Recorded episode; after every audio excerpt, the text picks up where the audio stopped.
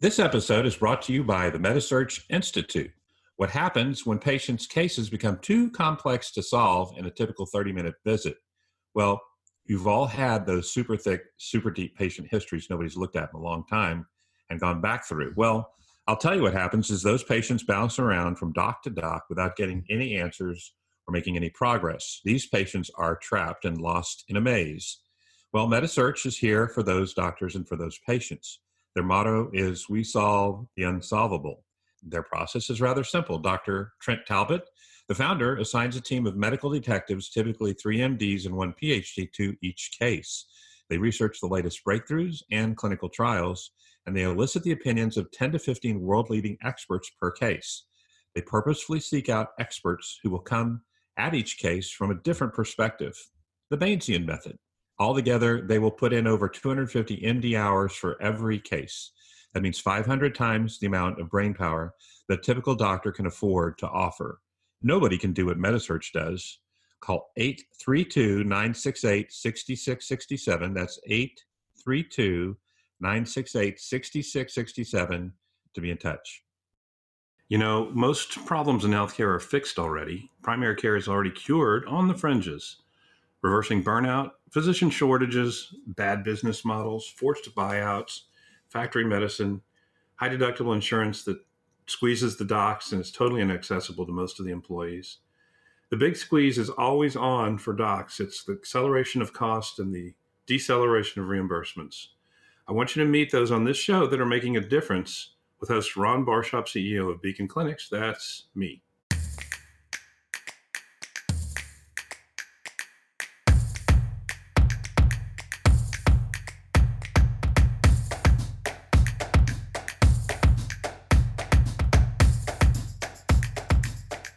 2020 has been epic for primary care news. Forget the C19 decimating the independent fee for service primary care model.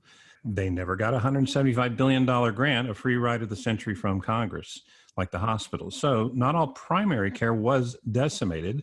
Some models are thriving. We're going to talk to one of those today. Let me tell you about Oak Street Health and One Medical. They are both brand newly listed public companies that are in primary care one is in the value based care for seniors model, and the other is more of a direct care and fee for service hybrid, serving Silicon Valley clients like Google. So Wall Street is now fully woke to a $348 billion market opportunity, although we don't like to think of it that way, called primary care. And that alone is a sea change because there's lots of focus on what's going on on Wall Street for this. And Walmart has just announced a Plan B a couple of days ago to their new 10,000 square foot dental, vision, hearing, counseling, and social workers offering at an in store primary care clinic, a model that's launched in Dallas, Georgia in January. Walmart will now be piloting five senior focused primary care clinics with Oak Street, before mentioned, in Dallas, Texas. And remember, they serve 2 million customers every day, so we got to watch Walmart Health.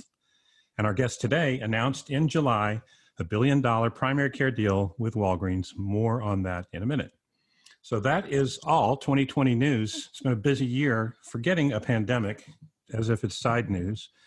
Also, to add to the story, is the London based Babylon Health has now raised a billion five for virtual primary care model and is the primary healthcare system for Rwanda, a virtual care. I don't know if I agree with that, but that's what Rwanda wanted.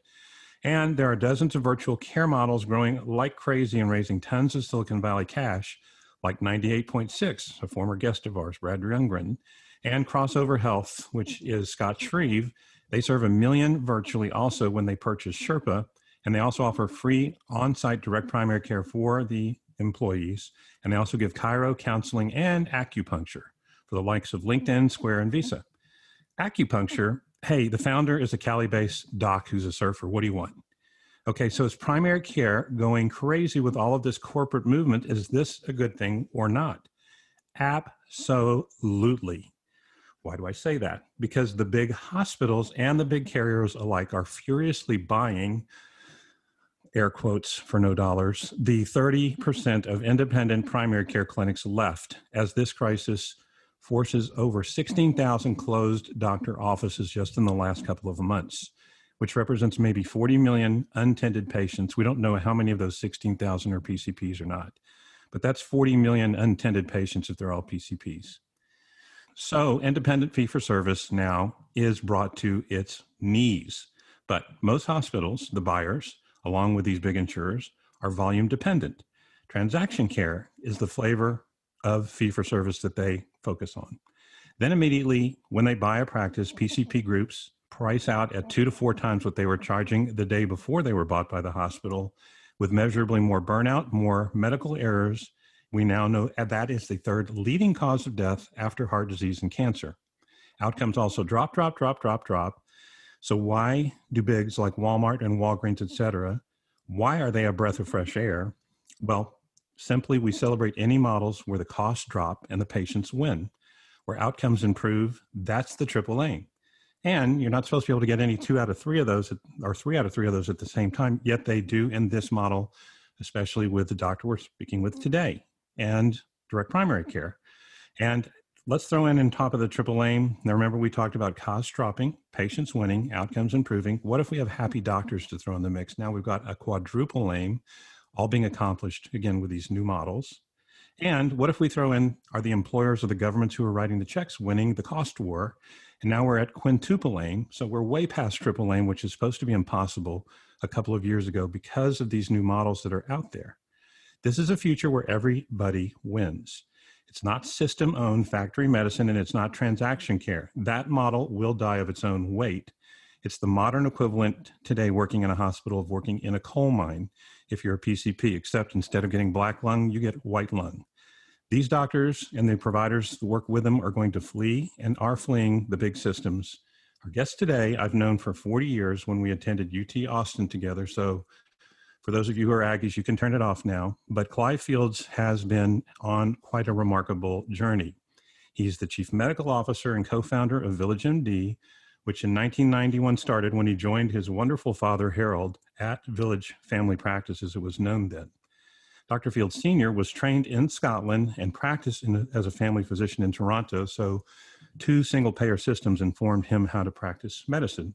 And that history is important in this introduction because when Clive joined the practice at a Baylor medical residency, the father and the son grew it to 13 PCPs with an early adoption, pioneering really of what we now call value based care, but then it was patient centered medical home model.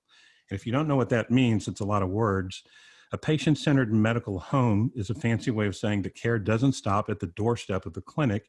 Instead, it's brought into the home and the workplace, and the wild, we'll call it, out of the nest, which we'll call the doctor's office, with care teams and ever evolving technology to support particularly older and more chronic conditions.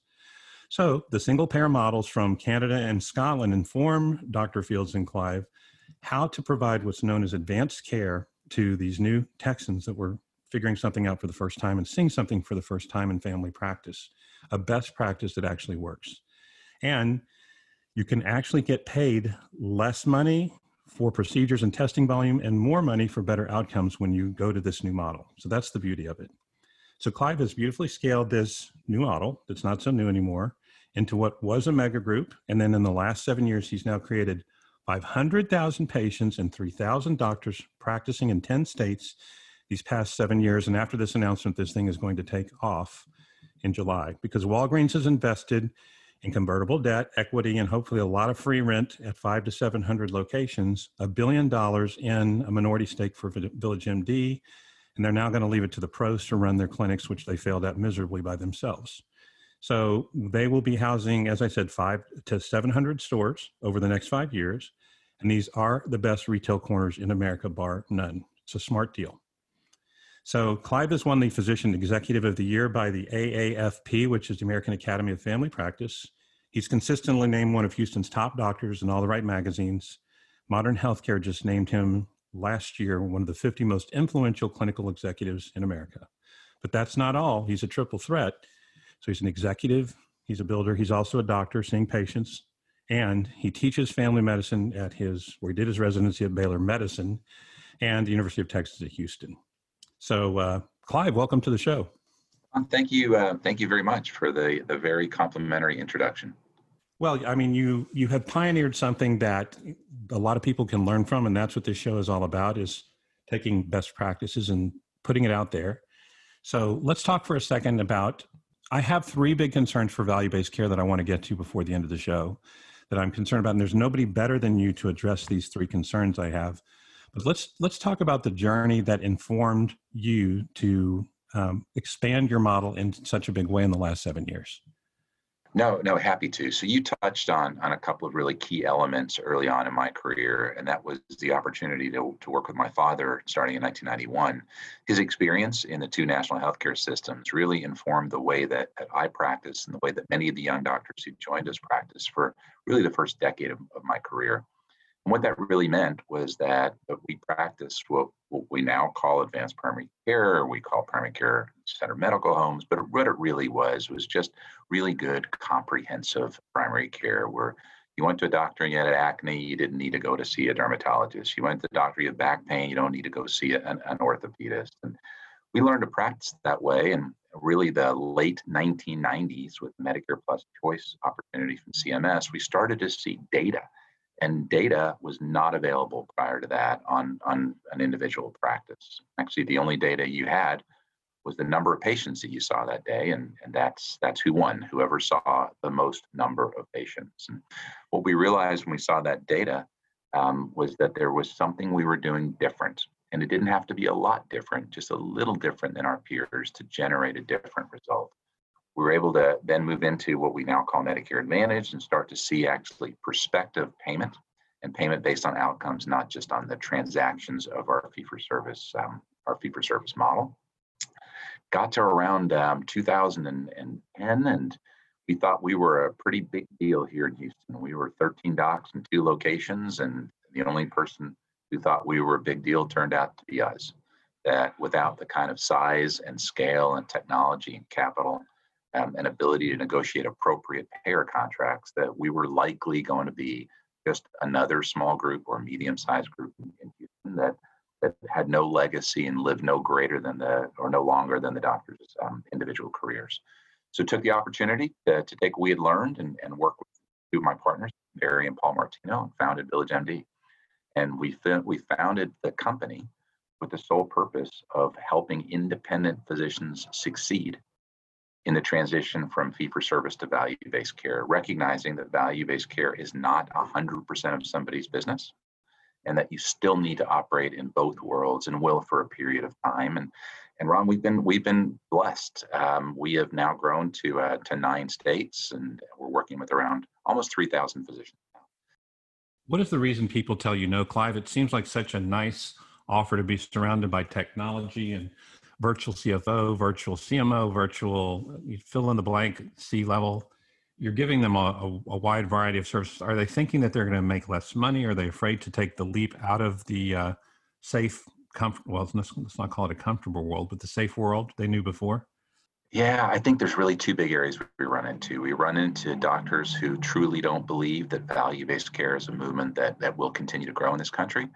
And we run into doctors and, and no disrespect who believe that they can do what we do by themselves. And so that slows down the sales cycle in, in, in both areas. Um, we are thrilled to see doctors actually band together with like-minded colleagues and do it themselves but many just don't have an idea about the amount of capital and, and, and executive experience and talent that needs to be attracted to actually build a model um, like ours or like the two that you just referenced um, who've recently gone public, um, whether it was Oak or um, or One Medical. So that's um, that's probably the two reasons people don't join us. Um, it used to be that a lot of docs join hospitals because they believe that would be the last employer of their life. And unfortunately, COVID has exposed that, that many of those employers are far more financially fragile than the physicians may have thought. And, and we're seeing physicians now um, being let go, um, being furloughed, um, having salaries cut in some of the largest integrated systems in the country and because of the, the financial and, and clinical ramifications of, of the pandemic we're currently living through. It's in, it's just infuriating to see layoffs and furloughs of hospitals that got free federal money. We don't need to go go there, but it's just uh, they got money to actually keep people employed, and they all had reserves enough to cover these uh, losses, supposed losses. The four biggest public hospitals all reported recently their second quarter. they did fine without these monies coming in. It was ridiculous. So it's just infuriating that they're furloughing good people that are actually paying the tax bill to fund their uh, free ride. Yeah, I would I would agree with you. Anytime that you limit access or decrease access to primary care, it's ultimately bad for the communities that those doctors work in because it drives up ER utilization, it drives up inappropriate hospitalizations and specialty work, and ultimately without any significant improvement um, in overall quality. I'm not understanding the hospitalist movement was actually born in Texas, and I'm not understanding how that is primary care. That you go to see a doctor for episodic care you go to see them for uh, transactionally care by its very nature, and suddenly that's primary care. That's nothing close to what you and your father started and what you're currently uh, rolling out across the country. No, we, we believe that primary care doctors, and that would be defined as doctors who can provide comprehensive, um, continuous, um, and coordinated care, really meets the definition of a primary care doctor. So, seeing a, a physician or seeing a patient, excuse me, in a single site um, without the ability to um, to see them through the entire continuum of their disease or just their life um, is not by my definition primary care. So I could not agree with you more in that area. Okay, we're on the same page. Let's talk for a second about outcomes. Now, this gets into the gripe area as long as we're talking about what are some concerns I think primary care doctors have about the LEAP. The first gripe I've heard from primary care physicians that are in the old universe is that the value based care model is producing the same costs as the fee for service model, that it's supposed to be less transactions, less volume, less factory medicine ish, but it's actually the costs are almost to the penny the same dollars. Am I off on that? Yeah, that the data just does not support that. If you look at some of the data from CMS on, on the next gen ACOs that are reporting literally or have reported their 2019 data, um, just in the last couple of weeks, there's a consistent reduction in the total cost of care. There's a shift in care from inpatient and specialty care to outpatient and community care.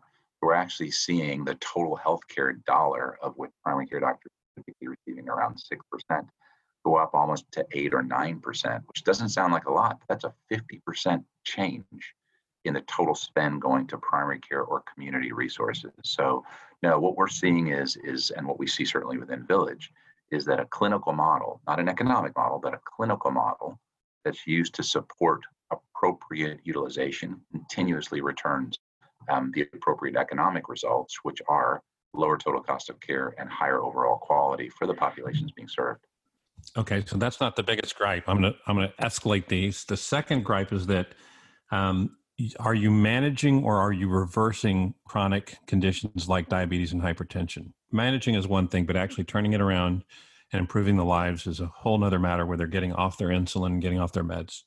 Yeah, so I, I think it, right now all we do is actually monitor, or in our system currently monitors chronic disease. So moving from monitoring to managing to reversing is a continuum that takes years and years. But we've certainly, at least at Village, moved from, yes, documenting diabetes to actually addressing ways to decrease the, the, the exacerbation of diseases like diabetes, heart failure, and COPD. I, am sure your audience knows that COPD and CHF account, but patients with COPD and CHF account for over 50% of the total Medicare spend. Doesn't mean that spend is 100% tied to those diseases, but it's tied to patients who have those diseases. So it's not hard to risk stratify and identify patients where, with education, team based care, with care that reaches outside of the exam room, with patient engagement and education, that you can decrease some of the exacerbations. Would we love to reverse congestive heart failure and COPD? Absolutely. Do we see it with aggressive lifestyle interventions in diabetes? Yes. But many of these diseases are just by nature progressive and our goal is to really decrease the exacerbations and the morbidity associated with those exacerbations over the course of a patient's life. How far are we away, if you had to guess, from a technology solution that allows for the actual reversal no, it, it's it. There are some things that will never be reversed. Congestive heart failure, by definition, um, can be controlled, but it is a progressive disease.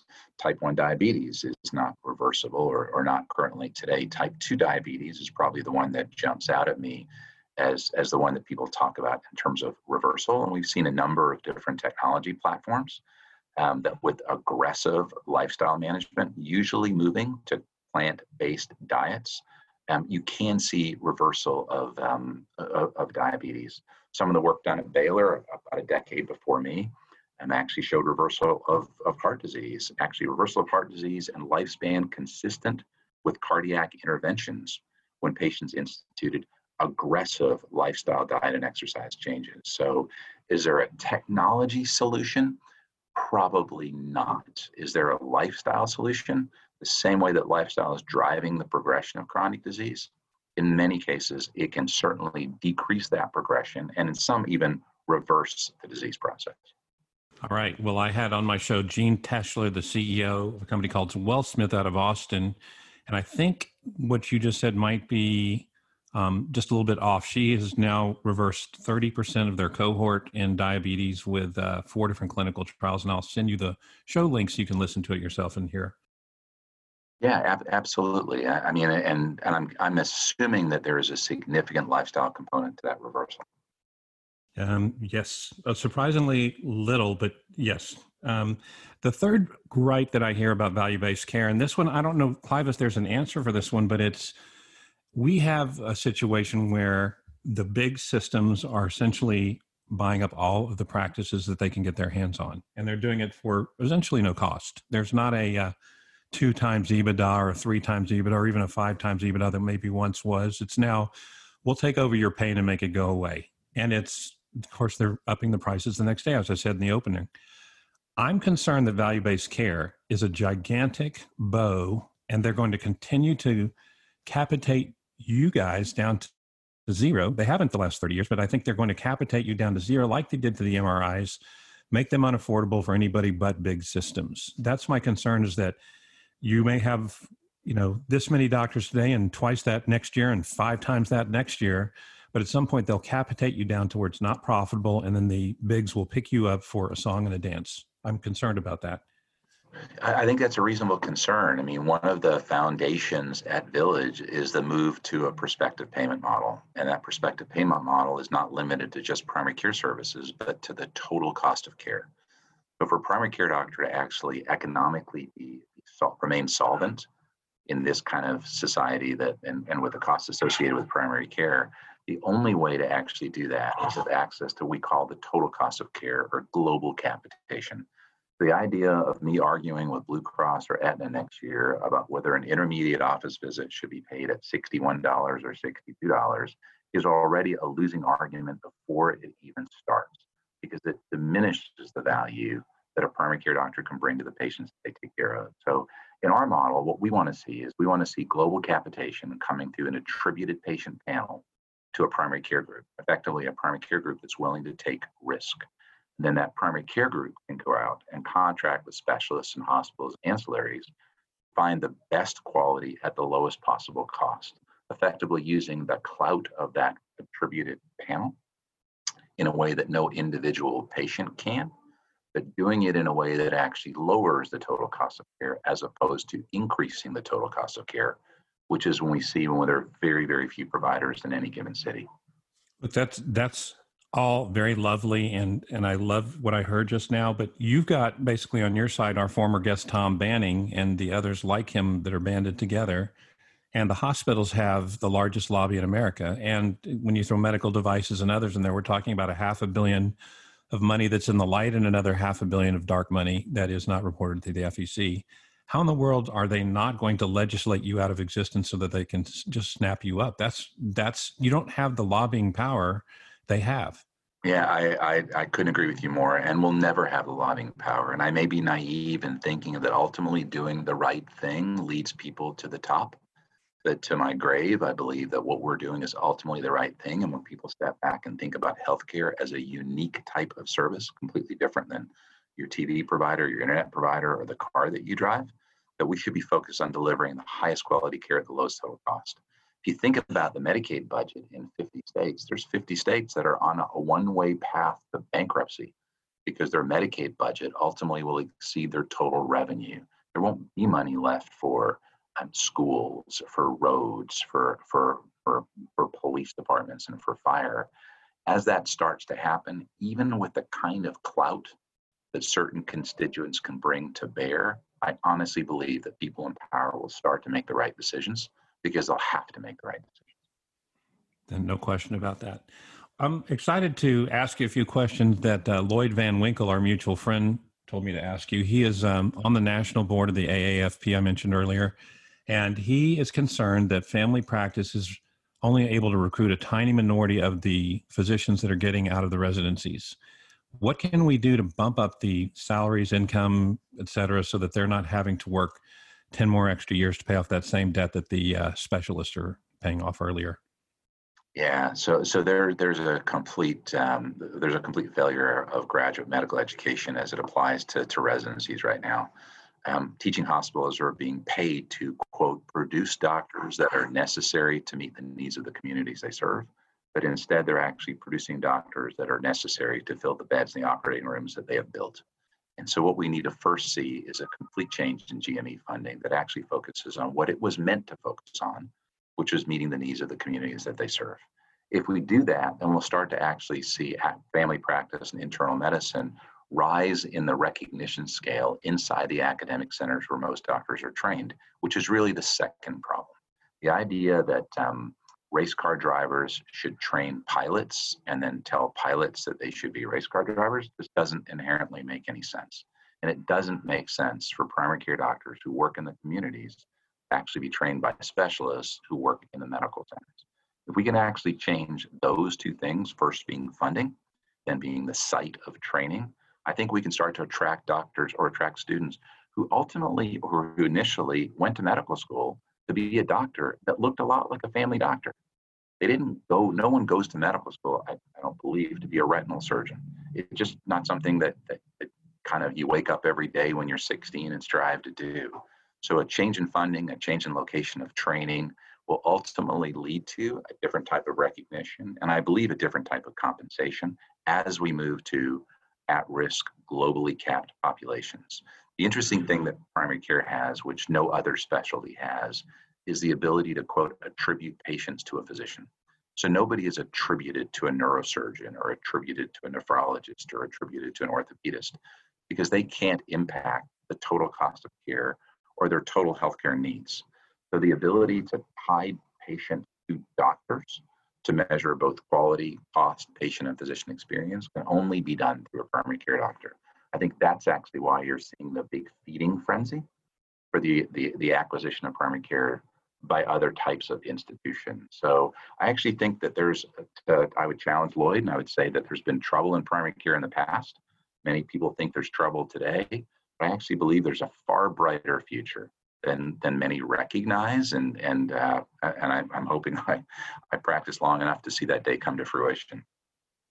Boy, what you said earlier about VBC turning salaries into a little bit more attractive uh, offers you're able able to make these young residents, that might be the solution. I'm not sure you lobbying or hoping and praying that you're going to beat the hospital lobby to uh, change GME funding is ever going to happen. Those guys have such tight control over the walls of Congress and state, local, federal. They're they're just they just got it. They've got uh, so many lobbyists. There's something like six to seven lobbyists for every legislators in Washington that are federally registered with these healthcare giant concerns. So it's gonna if it came through market forces like you're talking about, there's your answer. I'm concerned that uh, hoping for a vote or a regulator to uh, change some rule is never going to happen. Yeah, I mean, I'll tell you, Ron, the only person who's more powerful than that that provides care is the person who pays for care. So ultimately, when employers and governments and, and, and, the federal government and state agencies recognize that they can no longer pay for the system that providers have built, I think we'll see a sea shift in the way that providers are actually paid and treated. Well, this is very exciting. I'm looking forward to uh, seeing my first clinic. You've already expanded into, I think, five here in Houston on a pilot basis, right? We have. We actually opened up another five since then. So there's uh, ten of our Village Medical co-located at Walgreens currently, um, currently operating in Houston. Fantastic. Well, this is um, such a better model for Walgreens than them trying to do it in the back of the store themselves. This makes eminent sense to partner with the likes of you. So very excited for you and for them. And what great positioning you have. There's no better retail location than Walgreens anywhere in America. No, we're excited to have them as, as a partner. We're excited for a lot of reasons, but most importantly, we're excited about the integration of pharmacy services into the management of our patients with chronic disease. Our data continually shows that that type of team-based approach drives the best possible results and access to their professionals is um, high on the list of why we actually affiliated with Walgreens. We are going to do a future show about the role of the pharmacist in primary care because they have been so overlooked for so long as a critical part of the team. They've just become bean counters and they hate their jobs and none of them are real satisfied working for these uh, giant institutions. But now, if they can collaborate with the likes of you and your team, what a sea change that is for them. Yeah, we are excited about uh, about being part of that ride. Yeah, very good. Clive, I always ask at the end of every show how people can reach you or Village MD if they want to know more and they want to join your forces. And uh, we'll go we'll go there first. No, absolutely. So you can certainly find information on us at villagemd.com, or I can be reached at cfields at villagemd.com. Great. And then the second question is if you could fly a banner over America announcing anything you want, what would that banner say? Oh gosh, it would be uh, to, to the 50 million Americans that don't have a primary care relationship, it would be to get one. It's good for you, it's good for your family, it's good for your health. Very good. Thank you, Clive. And we'll do this again. I can't wait to watch your progress. Thank you, Ron. So, welcome to Just a Hospital Minute. We are adding these segments for one minute at the end of every show to tell you some of the games that hospitals play. If your doctor comes in and visits, or any doctor comes in and visits while you're in the hospital bed, if they sit down, they'll be remembered. If they stand up and leave, they're often not remembered. So, they're often instructed you're going to bill if you sit or stand, but go ahead and sit down. It's better bedside manner. So, this is just another hospital minute. Thanks again to our sponsor, the MediSearch Institute. I want to read you a note a CEO friend of mine sent me who used them for a rare childhood disease her daughter had. Dr. Talbot's research was thorough. He provided clear paths of treatment and he gave me access to the best physicians. I'm so grateful for his work. That's the MediSearch Institute. Thank you for listening. You want to shake things up? There's two things you can do for us. One, go to primarycarecures.com for show notes and links to our guests. And number two, help us spotlight what's working in primary care by listening on iTunes or wherever you get your podcasts and subscribing and leave us a review. It helps our megaphone more than you know. Until next episode.